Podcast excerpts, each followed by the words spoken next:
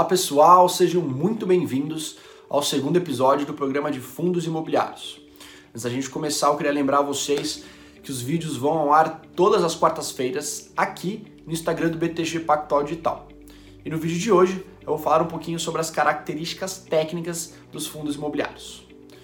Bom, talvez a principal diferença de um fundo de investimento convencional para um fundo de investimento imobiliário é que ele é um fundo fechado que as suas cotas são negociadas na bolsa de valores, no mercado secundário, né, exatamente igual às ações.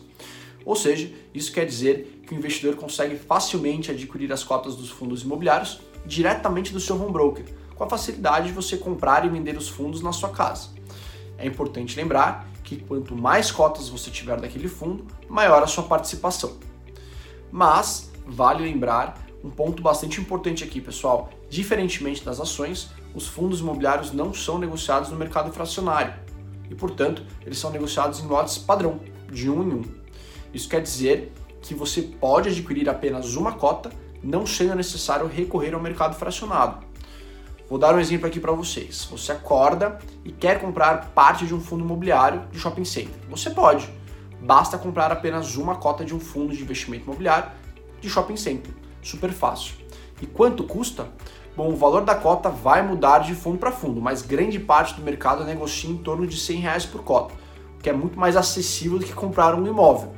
E pessoal, antes da gente continuar falando sobre os fundos imobiliários e as características técnicas, gostaria que você curtisse o vídeo, se você estiver gostando desse episódio, e compartilhasse com seus amigos.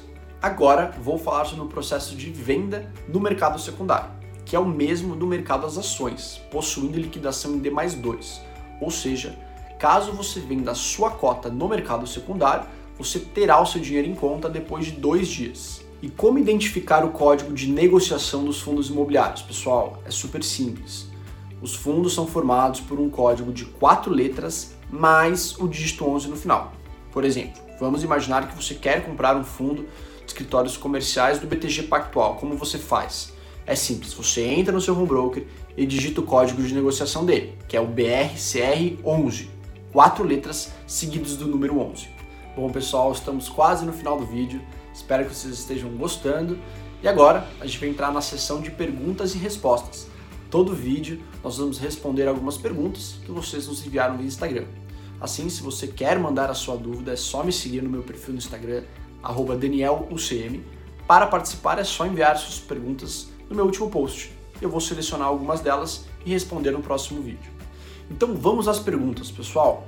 A primeira dúvida vai do arroba Italofaz. Ele pergunta: Como saber quais ativos o fundo que estou comprando é dono? Pode explicar como descobrir isso? Ítalo, é super fácil, tá? Grande parte dos fundos imobiliários divulgam relatórios gerenciais feitos pela gestora que toma conta daquele fundo.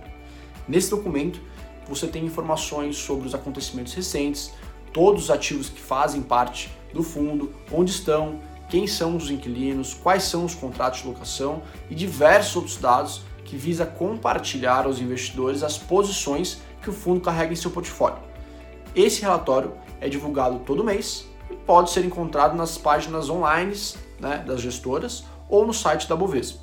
Vale lembrar, Ítalo, que é sempre importante acompanhar as notícias do fundo que você investe né, pelo menos uma vez ao mês. A segunda dúvida vai de Lopes e ela pergunta: Daniel, tenho alguns fundos imobiliários na minha carteira, mas fiquei com uma dúvida. O valor de cada cota que aparece na minha carteira é menor do que a cota patrimonial daquele fundo. Como isso é possível? Eu não sou dona daquela cota que vale o patrimônio do fundo? Ótima pergunta, pessoal. Existem dois valores por cota de cada fundo o preço de mercado e o preço patrimonial. O preço de mercado é o valor efetivo que você compra aquele fundo, né? o que você desembolsa. Em contrapartida, o preço patrimonial é o valor referencial daquele fundo imobiliário, que é calculado por uma empresa contratada e especializada naquele segmento que vai realizar uma análise e precificação daquele fundo. Normalmente, falamos que a cota do fundo está barata quando o preço de mercado está abaixo do valor patrimonial porque o valor efetivo de compra está abaixo do valor referencial. Tá? Por exemplo, eu compro um fundo por um preço de 90 reais por cota, que está abaixo do valor né, patrimonial de 100 reais por cota, por exemplo. Isso quer dizer que eu paguei menos do que aquele fundo foi avaliado por uma empresa especializada no assunto. O preço de mercado e o valor patrimonial, pessoal, podem divergir por uma série de fatores, tá? Como por exemplo, o momento que foi elaborado aquele cálculo patrimonial, né, o laudo patrimonial. Mas isso é um assunto para um outro vídeo, senão vai ficar muito extenso esse episódio. O que é importante saber é que você pode ter uma sensibilidade de preço, né, se o fundo está caro ou barato, comparando o valor de mercado com o valor patrimonial. E é isso, pessoal. Espero que vocês tenham gostado do vídeo e nos vemos na próxima quarta-feira. Até lá!